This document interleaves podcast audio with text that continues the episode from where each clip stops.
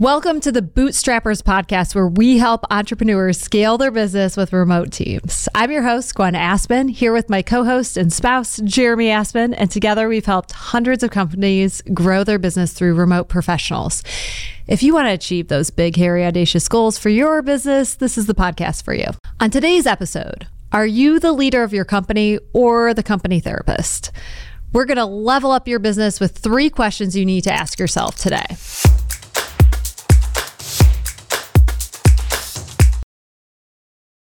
Okay, so the question is Are you a therapist or the leader of your company? And the reason that we are having this discussion is that the summer, uh, Jeremy knows, I barely took any time off. I was really heavily working in the business instead of on the business. And then after the summer was over, I really did some reflection on some ways that I made some of the mistakes I had made in the previous year that led to this working in the business instead of on the business. And one of the problems was the previous year, I was literally spending all my time as a CEO co regulating people's feelings. to the point that we actually hired a therapist to sit with our staff, which is I think it was very good. But because I I couldn't do it anymore. Yeah, you were yeah. So I hired uh yeah, we hired Nikki Winkler, who also has a podcast uh, called Lift Your Life, I think. Uh, it'll be in the show notes. But we hired her to work with the staff on getting along, and she did some coaching for everybody and um, because I couldn't do it anymore, I wasn't getting my stuff done. I was everybody's therapist, and mm. what ended up happening is a few of the people on the leadership team ended up moving on to other roles or other places um, because I, I don't want I didn't want to do that anymore. And so what it led to, so the main the main reason for that story is it led me to ask three different questions. One question is um, I know I'm always going to have problems because I run a business with Jeremy. We we run a business, so we're always going to have problems. But are these the problems that I want to have? And when I I, I, remember looking at one of um, the people reporting to me, and she was in my office at our one on one crying again. And I w- just looked at her and I was like, I don't want to do this anymore. I, I do not want to do this anymore. I want to work on, I want to solve my clients' problems. I want to be an amazing employer in an emerging market. Like, I'm always going to have problems with this this right now is not the problem I want to have. And it wasn't that you were not empathetic. Like you really did care, but at a certain point it just became an anchor on your neck. You're just like, well, okay, I can't make all of these emotional things that you're going through better at this company. Well, I, and I want to do other things. But I also heard the same thing from, I went to the systems conference in Las Vegas a few weeks ago, and I was talking to, uh, um, a client of ours at Anaquim, and she was talking about her family business, and she had the same epiphany because she was working with her brother-in-law and it just wasn't working. I think a lot of small, medium sized businesses have this happen. The business grows to a point where it maybe grows past the people. There's a family business, or there it's like your high school best friend that works with you. And at a certain point, it becomes so dramatic and so many so many problems with the whole dynamic of the people working in the business that the business loses traction. Mm. And uh, at a certain point, if you want your business to continue to move forward, you can't be always working on interpersonal conflict and managing people's emotions. You have to actually get things done. And I don't know if this would be a popular thought, but it seems to me that uh, you know emotions are ubiquitous. We all have them. But the difference between a sophisticated company and an unsophisticated company is, or at least I would say, unsophisticated companies tend to run on emotion first and foremost. The more sophisticated companies have kind of set that off to the side. Eh, I mean, I think it's yeah. part of the development yeah. process. I do I mean, too. And that's kind of what we're talking about here is how do you get more sophisticated? So, so anyway, those people are no longer in the leadership team. And then we had to retool because we were, to your point, um, along with co-regulating everyone's feelings the way the business worked a lot was hey how's how's the sales department going? How's the finance department going? It was conversations instead of metrics. Uh, yeah. so once we were able to get past the co-regulating everybody's feelings we were able to focus on creating great reports and this is you, Jeremy. Jeremy has created some amazing reports where we really know where the business is based on metrics and reports. And so that brings me to the next question. So the first question is I know I'm always going to have problems, but what problems do I want? And then the second question question I ask myself is how do I want my day set up so that I'm not in the business, I'm working on the business, I'm not putting out fires, I'm not dealing with people's feelings, but I'm actually moving the business forward based on metrics. And when is the best time for me to do that?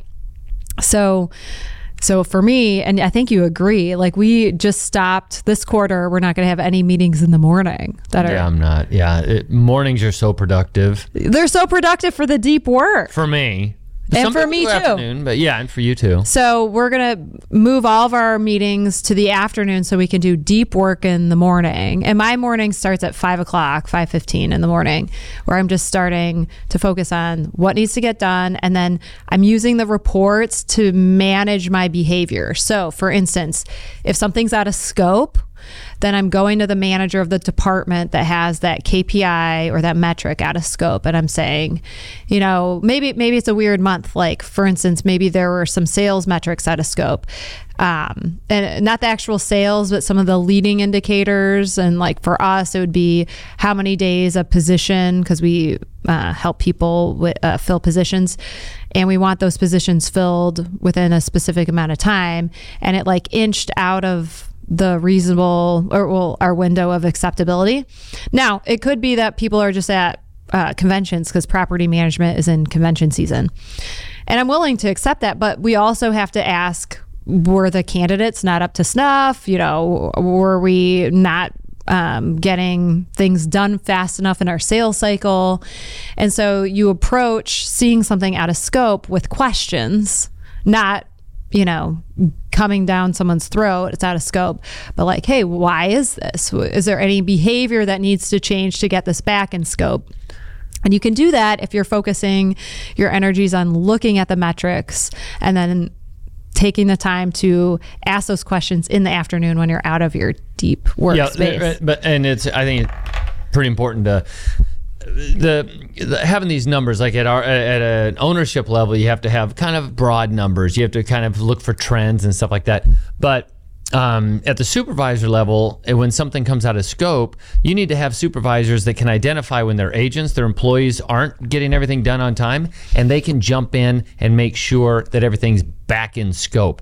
And then at the next level, the role of, of us is to identify that those things that we're doing or that the agents are doing on a daily basis, that the supervisors are making sure are being done on time, are actually turning into the bigger numbers that we want to have on our books. Mm-hmm. And that's where the thinking and the management kind of has to be applied so you can affect change because uh, they those people are going to keep doing exactly what we're asking them to do, and we need to be able to identify whether or not those activities are are Leading. are getting the, are steering the company in the direction that we want it to go.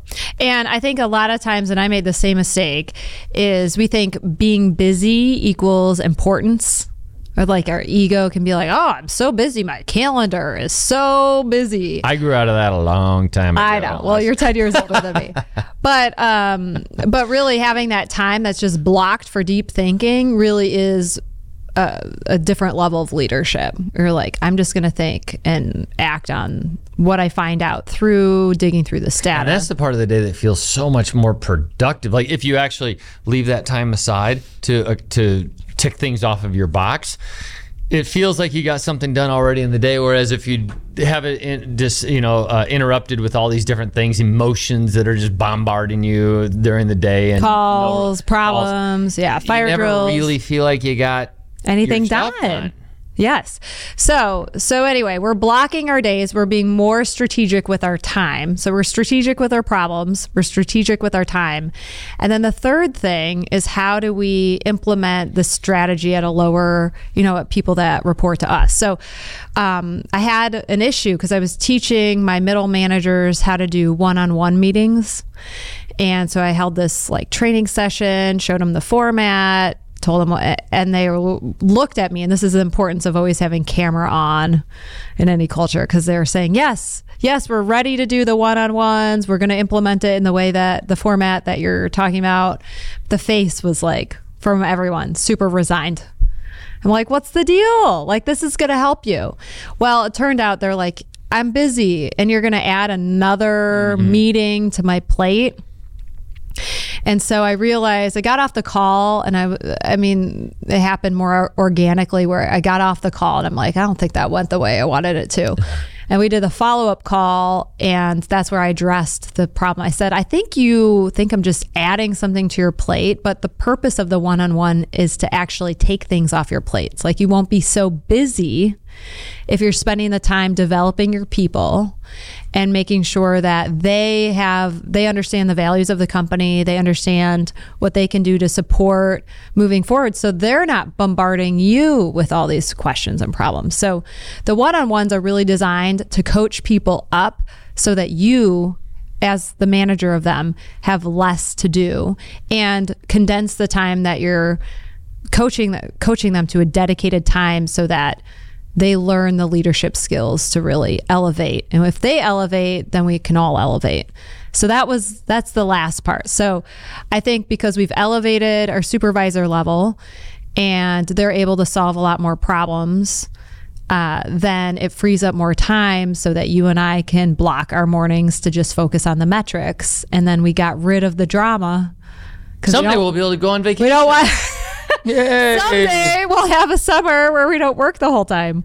So, but anyway, I just wanted to talk about these different strategic initiatives that we've done together. And maybe you were doing some before me or whatever, or vice versa in some areas um, to level up our leadership abilities, letter, level up the way we focus on our time and you know move our companies forward in case it's helpful to someone else and it will be. I will say, it's the emotional part I never appreciated, but um, boy, especially this last year, you got, getting involved in that and making that better, making that a priority has helped. A Is your life better? My life's better. My life's better because of it. Not the company's better. Everybody's better because of it. Everybody, mm-hmm. I think. So, just to recap, the questions are: you, you're always going to have problems. What problems do you want? How do you uh, format your day, your week, uh, your month so that you're spending your most productive hours in deep thought instead of meetings? And then how do you level up your team so that they're doing a lot of the management work so that their time is more effectively used, your time is more effectively used. And you can scale it and everybody at the business is growing uh, their business acumen and abilities. So, those were the three things that really moved our business forward. And if you can implement those, I think you'll see some changes as well.